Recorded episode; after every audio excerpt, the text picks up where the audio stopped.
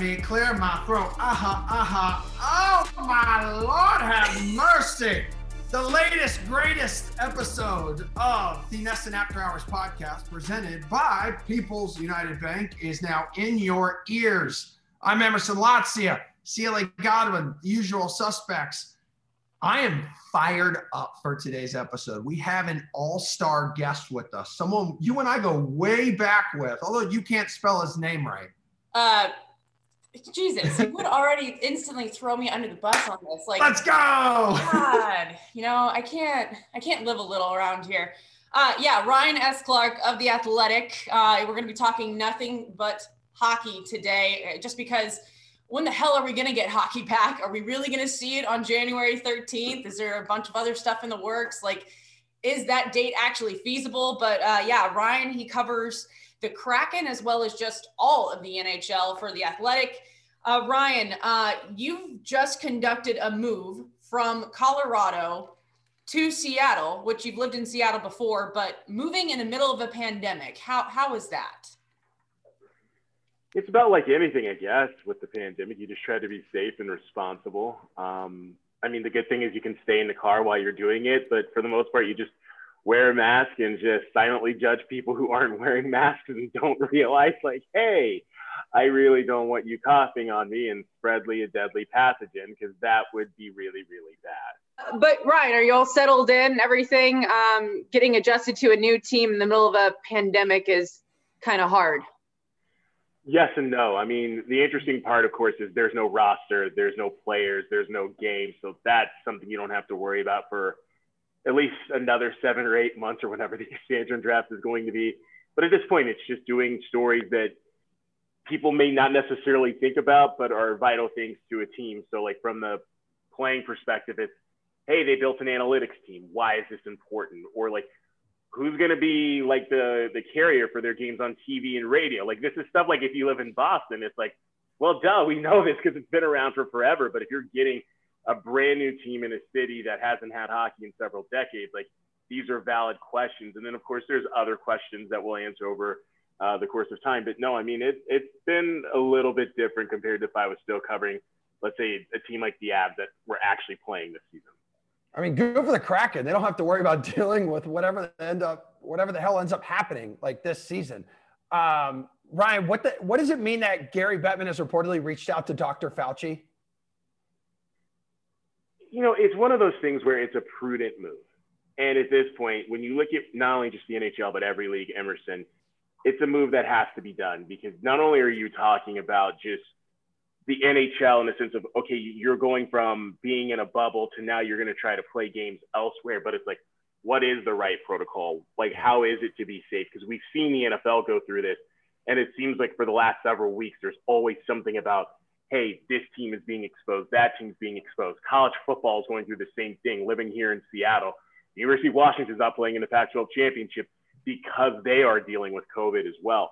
So to meet with Fauci, really to meet with anybody who is an expert in this, it's a move that Gary Bettman and every commissioner has to make because I mean it's two simple truths. The first is you are talking about the safety of your league and your players. And that's something that if you're derelict, it's going to be a public relations fiasco.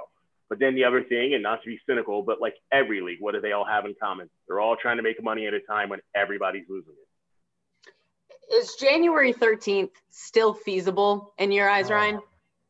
Need it. The thought is, it, it, it seems to be. So our Pierre LeBrun tweeted this morning how this is still the plan the powers that be want to try to follow through on. But of course, it is December 17th as we're recording this podcast.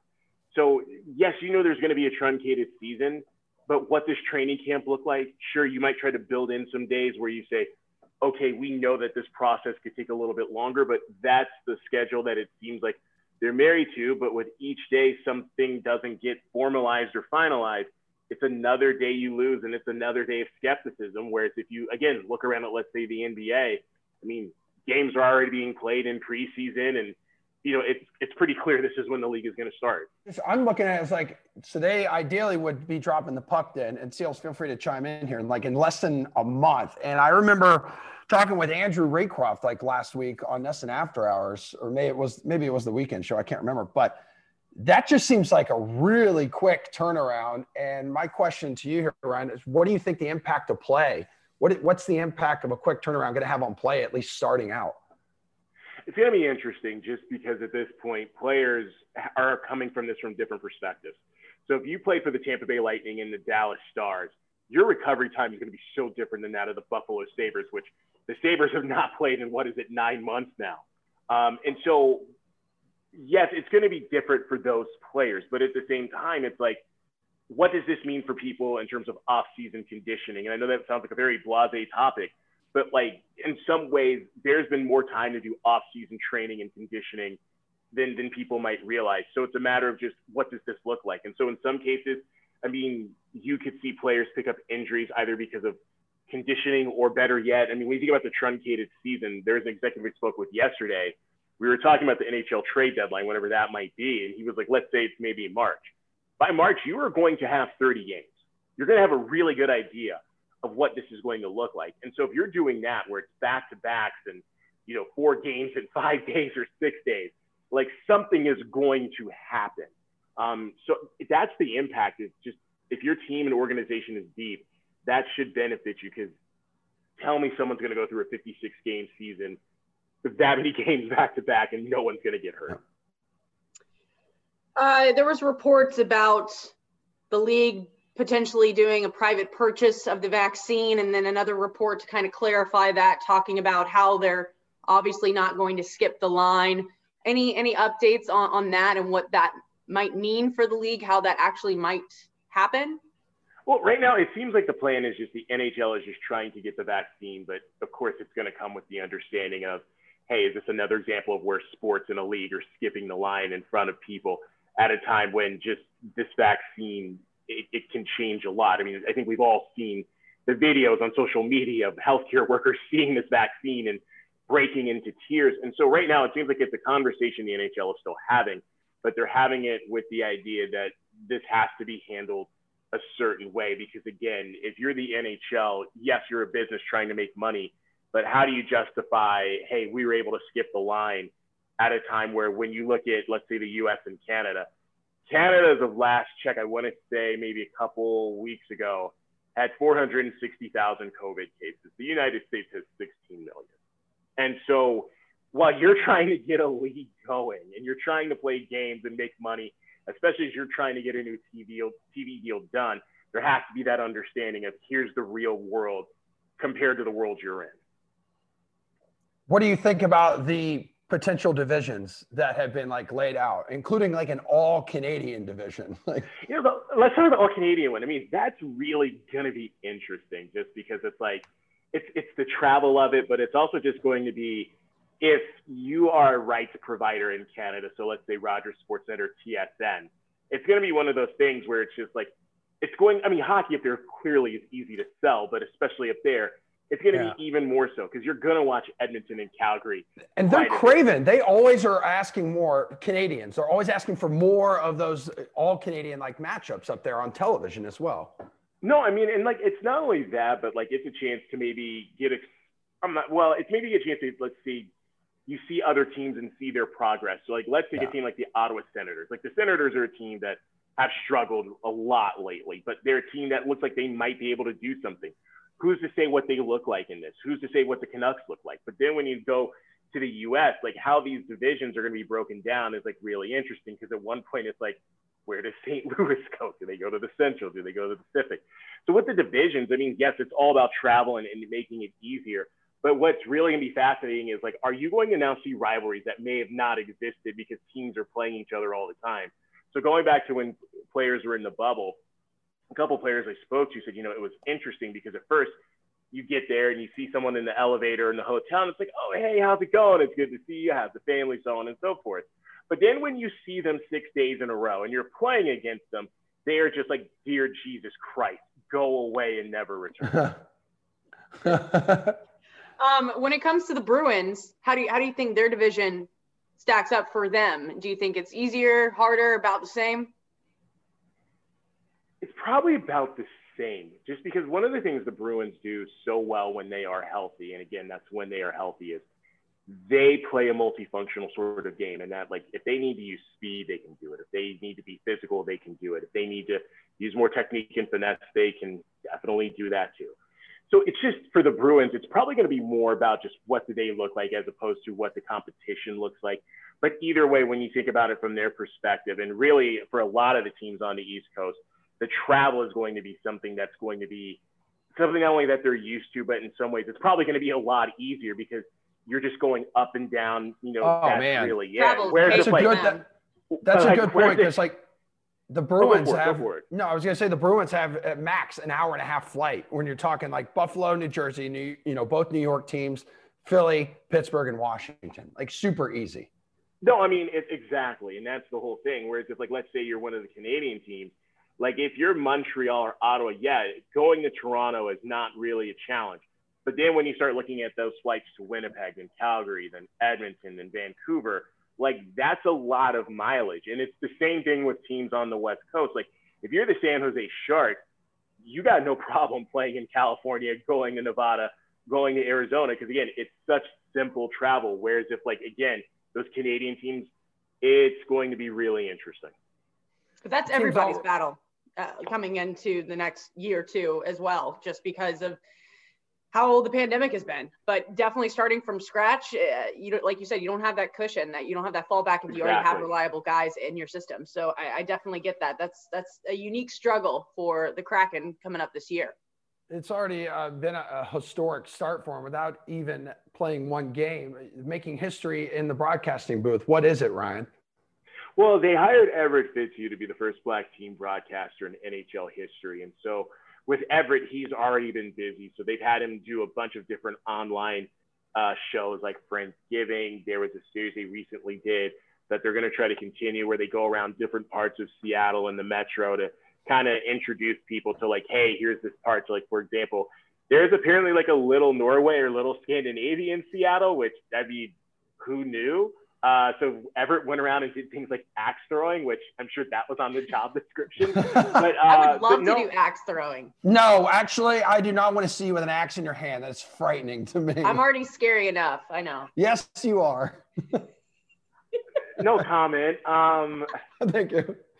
no, no comment. Because you know, I mean, there's a joke in there somewhere, but I'm not going to make it. I mean, there's, Oh man, listen, it is. there- there- I, I saw a I mean, look there on could her be a face joke. the other night. it's not that. It's just so much like there could be a joke about a Florida State grad throwing something that goes the wrong direction and not be that accurate. But I won't make that joke. Um, next thing you know, this is going to end up on a Florida State message board. Like, damn him, we're glad he. yeah, But, uh, yeah, yeah. but uh, they're like, but any, anyways, be serious. Um, so like with Everett, and, and the reason that hire was so big, other than it just it made history, is like when you look at what the Kraken have done, they've made a really big push in terms of diversity, inclusivity, and and it's kind of uh, a theme that exists in a lot of things they do. So let's take their training facility for example. Todd Humphrey, who's the person overseeing that project, when him and I spoke for a story we had on the Athletic about kind of the latest, he was saying that with this training facility, we wanted to be something for everyone in the community, not just the people who live near or the people who, you know, you know they're going to be Kraken fans, but like everybody. He's like, we don't want to have the same country club sort of feel that you often associate with hockey. And so with them, when you look at their hires, I mean, their feeling on diversity is this: it doesn't take much to make the extra phone call, to look at the extra resume, to do these extra steps needed if it means having the best staff possible. Uh, but at the same time, like they don't also want to hire for the sake of having diversity. They want to hire people who are some of the best at what they do. And when you look at Everett Fitzhugh getting that job, I mean, he was the only black play-by-play uh, announcer throughout any level of professional hockey in, in North America. And so he was in Cincinnati and he was someone that people talked about, like the Washington Capitals that actually invited Everett out to do a preseason game, which was a big, big thing for him. So he had been on some radars, but then of course, like when he got hired, it was really fascinating because Everett didn't know this story. So the day it, it, it was announced, let's just say we were able to maybe do some reporting before the announcement and hit nudge nudge. And one of those people may or may not have been Tod Leiweke, the CEO of, of the Seattle Kraken. And the point Todd made was he was like, with all the research we did on Everett, we kept hearing amazing things about him.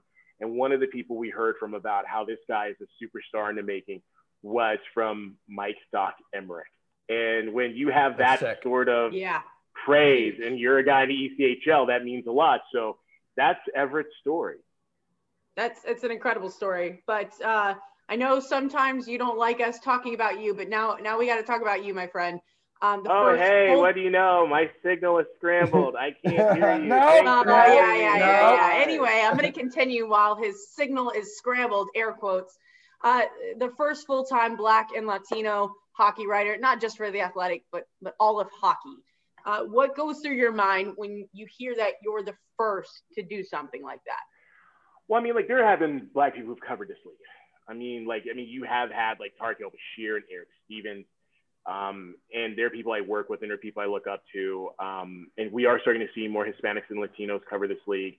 Um, but I guess to think about it in that context, I mean, I don't know. I don't really try to think about it too much because uh, like I've had friends of mine and I've had people I mentor be like, "Do you realize what this means and how big of a deal it is?" And like, guys, I'm not John Lewis crossing the Edmund Pettus Bridge, but yeah. at the same time, um, I mean, it means like you get a chance to tell stories that I think, and I mean, you two get this better than anyone. That I think when you're not in this industry, you look at and you go, this seems so obvious to me. Why isn't anyone writing about this or reporting on this? And now that you're in this position, you get to do that. And hopefully you get to show people whether they're in this industry or wanting to get in this industry or not even thinking about getting in this industry.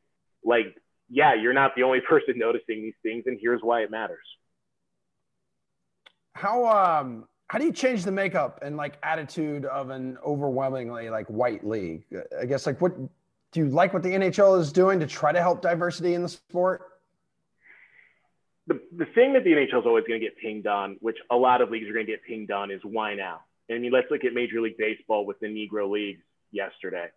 I mean, they've had Jackie Robinson Day in, in existence for more than 20 years. They've had a civil rights game that, that hasn't been played since 2015. So why now? And you know that's the uncomfortable truth. A lot of leagues have to you know understand and realize is like we know why now, but like why not before? And with the NHL, you know, it's a very complicated answer because this is a league that has shown it can talk about really serious big picture issues. Like it's let so let's take Bell's Let's Talk.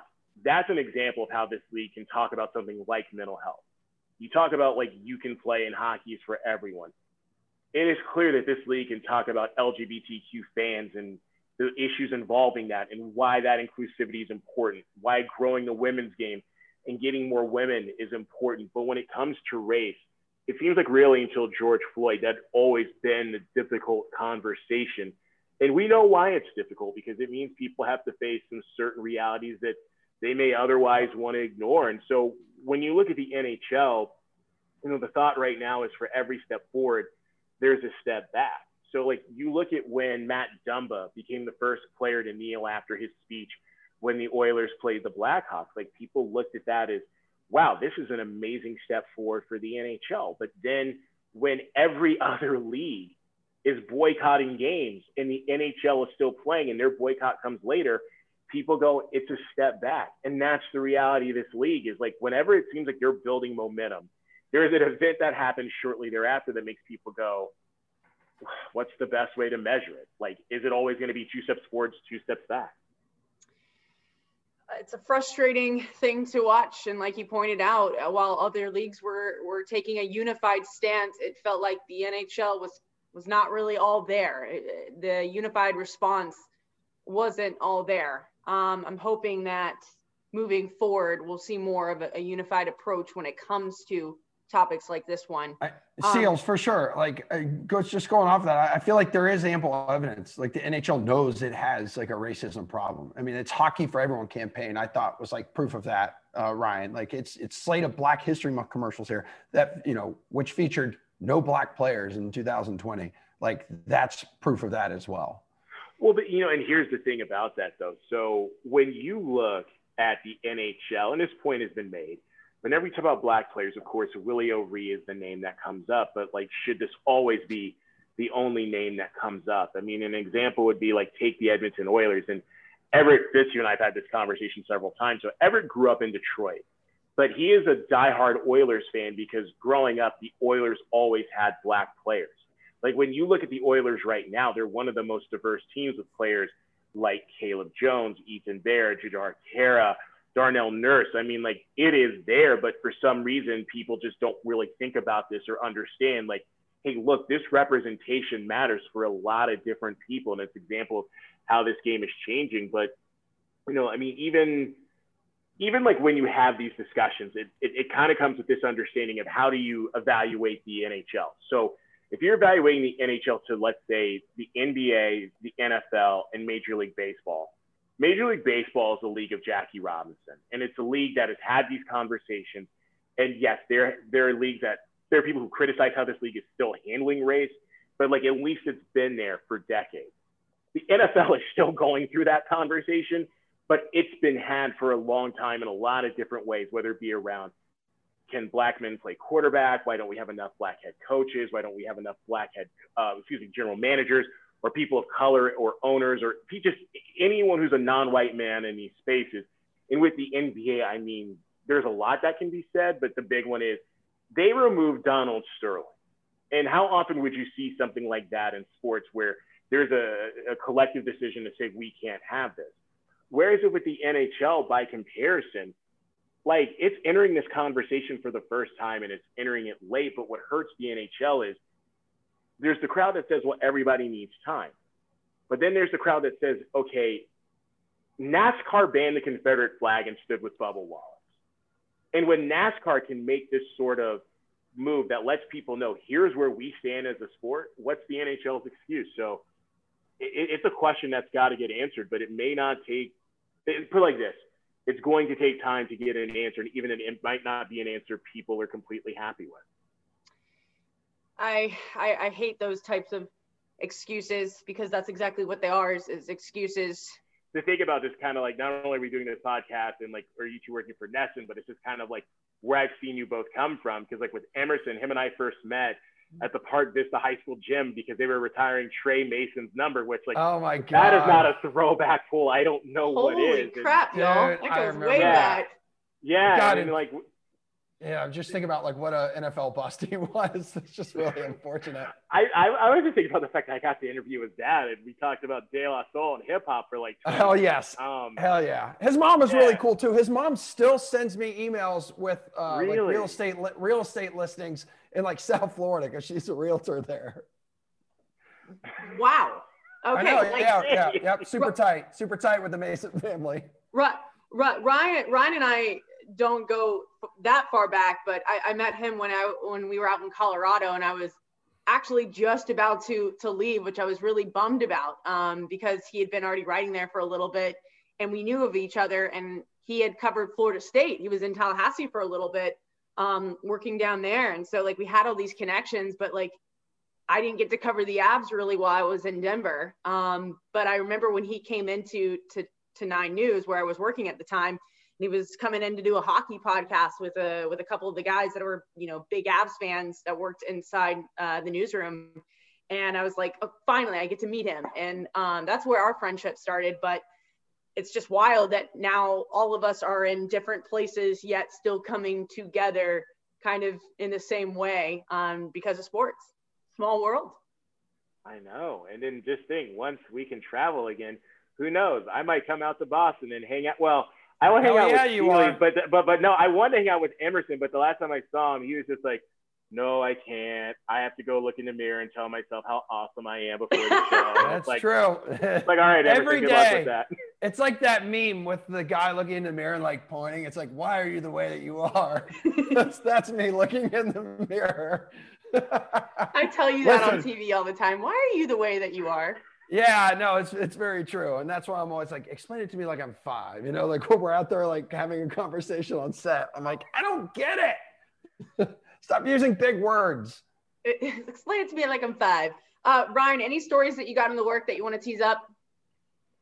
I can't give that stuff away. Come on. Oh, no, come but, on. No, but to I'm be trying serious, to I'm- I'm trying to like generate, you know, views and clicks for you, bro. Come on, help me out here. Well, there is this thing called Twitter. Um, but no, but to be serious, I mean, like there are some things coming up in the works, and it's just how do you say it without giving it up? it's one of those things where it's just like I think one of the cool parts about covering the Kraken is you get to do these stories that people aren't thinking about, but like when you write it, it's like, oh yeah, how is that going to work? And so there's going to be some things like that coming here very soon. So hopefully it's stuff people go, wow, I'm glad I read that. And if it's not, then well, sorry, I guess. But uh, but no, sorry, I, not I, sorry. I, I mean, like it, it, it should be interesting, but uh, but like for example, which I know we just finished talking about NESN, but like living in a place like Colorado, uh, unless you're a super super sports television nerd, if you're an Avalanche or a Denver Nugget fan and you have Comcast, you've not been able to watch the Avalanche or the Nuggets. They've been in a blackout on- forever. Um, un- unless it's on ESPN or NBCSN or NBC, because Comcast and Altitude uh, have not agreed upon a new deal, and Altitude is suing Comcast for antitrust, and it's this whole Oh, thing. it's a Whereas mess. if, like- it's whereas a if, like- mess, and it's not just the Avs. You can't watch the Nuggets either. Yeah, exactly. And so like, but not only that, but like then when you come to Seattle, like these conversations about what network are they going to be on? Again, like if you live in Boston, you're just kind of like, well, of course the Bruins are going to be on NESN, like, duh. Whereas if like, if you live in Seattle, it's like, well, which RSN do they go with? And what does the model look like now? Because I mean, is it one of those things where they locally televise their games and their streaming partner is Amazon? Because I mean, Amazon is a local company, and which that's weird to say for someone who, if you've never lived in Seattle, you're like, oh yeah, I work for Amazon. It's a local company. They're a small startup. Maybe they've got a future, but um, but they already have a partnership with Amazon because of the naming rights, and so like just things like that. Again, it, it can be kind of nerdy and in the weeds, but at the same time, like it's one of those things that just you don't think about, but like it is important if you're a fan. So yeah, more stuff like that. At least that's the plan. Love it, babe. I mean, we could literally sit here and talk to you about a million different things just because of our history and just, I mean, you're you're not just knowledgeable in hockey, but like you're knowledgeable in a ton of- other sports because you've covered those beats as well. So, I mean, literally, like I- I'm looking at the clock now. I'm like, wow, we've been talking this long, and I mean, it's just I've been locked in. You're a rock star, through. dude. Locked Yeah, in the man, whole way that- through. And that's Ryan S. Clark very true to without an E. No That's E. No E on No Ryan S. E. Clark. Idiots. Do you two want to explain that, or, or or do I need to call out both of you? Oh, so my my phone for the longest time when I first met Ryan, I just plugged in his name incorrectly and never changed it. And so now when I type out Mm. his name, it types it out that way. And Mm. I did not correct it and sent it to Emerson, and Emerson sent it back with the same misspelling. And then I sent a screenshot of it to Ryan, and, and Ryan promptly and deservingly so called us out. That was just just. I'm Siri. just glad it didn't ruin our friendship.